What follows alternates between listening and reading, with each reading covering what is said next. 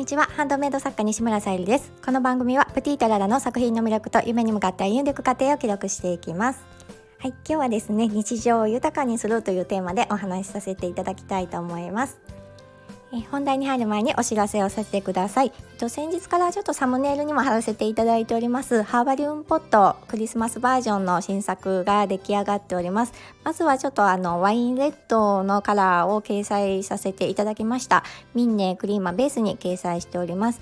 でえーと、ハーパリウムってついてるんですけども今回はフェイクフラワーのみで制作しました。あのプリザーブドフラワーとかドライフラワーを使用していない形になります。あとはまあえーと、カラーサンドとかもねちょっと使ったりはしているんですけどもよりちょっとね長くお楽しみいただきたいっていう気持ちがありまして、まあ、あのドライフラワーとか使わなくてもあのうん、アレンジできるんじゃないかなってちょっとふとね思ったので今回はそのようにしました。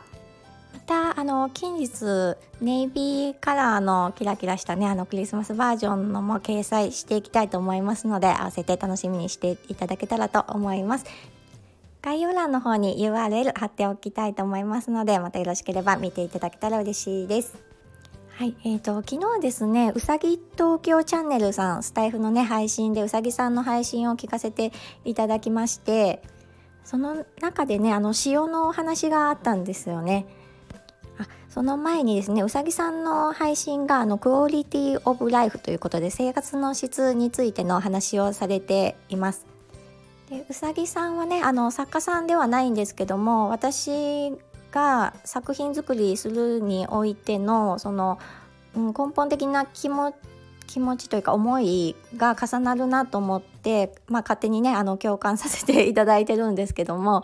うん、やっぱり私も作品作りにおいてその日々の生活の中で、まあ、ちょっとしたとちょっと ちょっとしたときめきとか、うん、あのワクワクする気持ちとかほんの日常の些細なね部分から幸せって生まれると思うしその積み重ねがとっても大事だなと思っているのでその作品にもね思いを込めて制作させていただいております。なのでまああの例えばボールペンにしてもふとねあのそのボールペンという役割だけじゃなくどっちかっていうとねあのうん、ふと見た時には綺麗だなと思ってもらったりとかそこのちょっと忙しい時間の合間のそのふとした時を大切にしていただきたいという思いを持って作っております。であのうさぎさんのねその昨日の昨日というかちょっと配信を聞いたのが私が遅かったかもわからないんですけどあのお塩のねお話をされていて、まあ、2種類の主に2種類のお塩を今使用してますっていうお話で一つのねあのお塩があのマルドンの塩を使われているっていうことであ私この前ねあのレストランで見た塩がとっても気になっていて帰り際レジに並んでいたんであ買おうかなと思ってとりあえずねその場では買わなかったんですけどそのお塩の話をされていたのであのもうね次行った時は絶対買うって思いましたね。あのネットでも買えるんですけどもまたねそのレストランに行くと思うので購入してこようと思ったんですがそのねあのマルドンってどこなのって私は思ってまあイギリスもすごい用達なのでまあイギリスなんだろうなとは思ってたんですけど、まあ、そのイギリスにあるマルドンがあの2000年以上前から、えー、まあ塩にね注目を当てて生産をされている豊富なところででマルドンが降水量が少なくて川の塩分濃度が高いということでねあのそういう塩にちょっと特化したものが作られたようです。でそのマルドンの塩なんですが、まあ、天然の海水でね作られていて、まあ、塩の芸術と言われるぐらい本当にね私もレストランで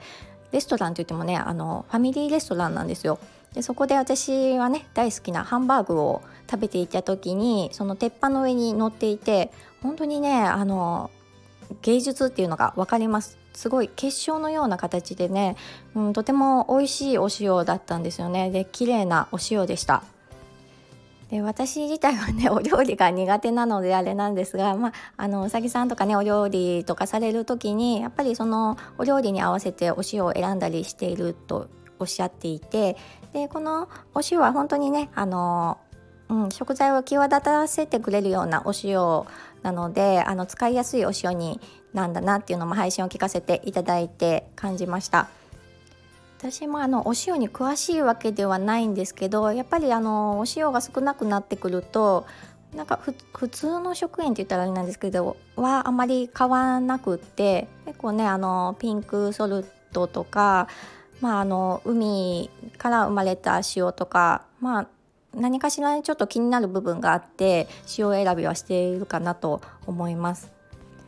でね私がそのお塩を見つけたレストランがファミリーレストランでブロンコビリーっていうところなんですよね。で全国展開はされているものの、まあ、それほど多くはないのかなとあの検索したら思い感じました。で三重県もね私たくさんあるのかと思ったら5店舗ぐらいでただうちの周辺にねちょっとポツポツあっただけでちょっとねびっくりしましたこんなに美味しいハンバーグなのに と思いながら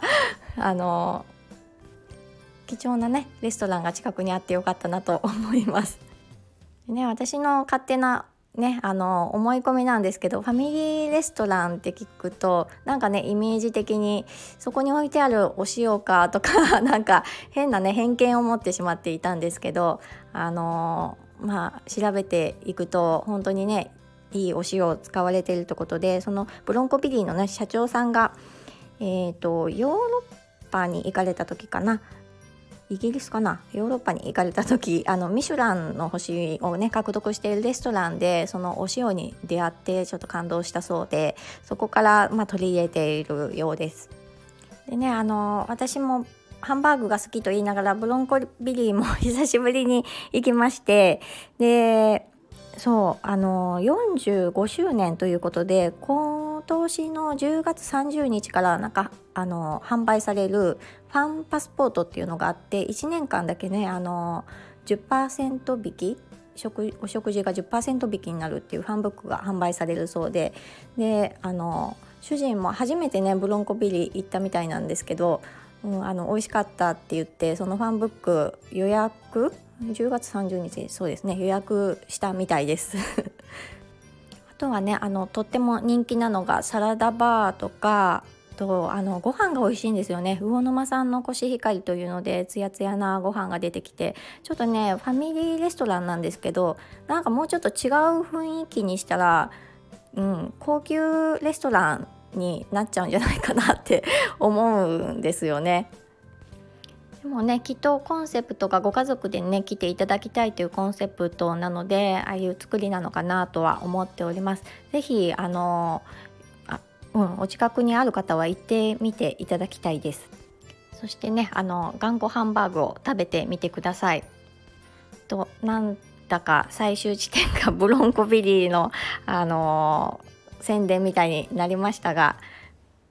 ちょっとねあのこんなお話をしていたらすごくお腹がお昼前なのですあの空いてきました。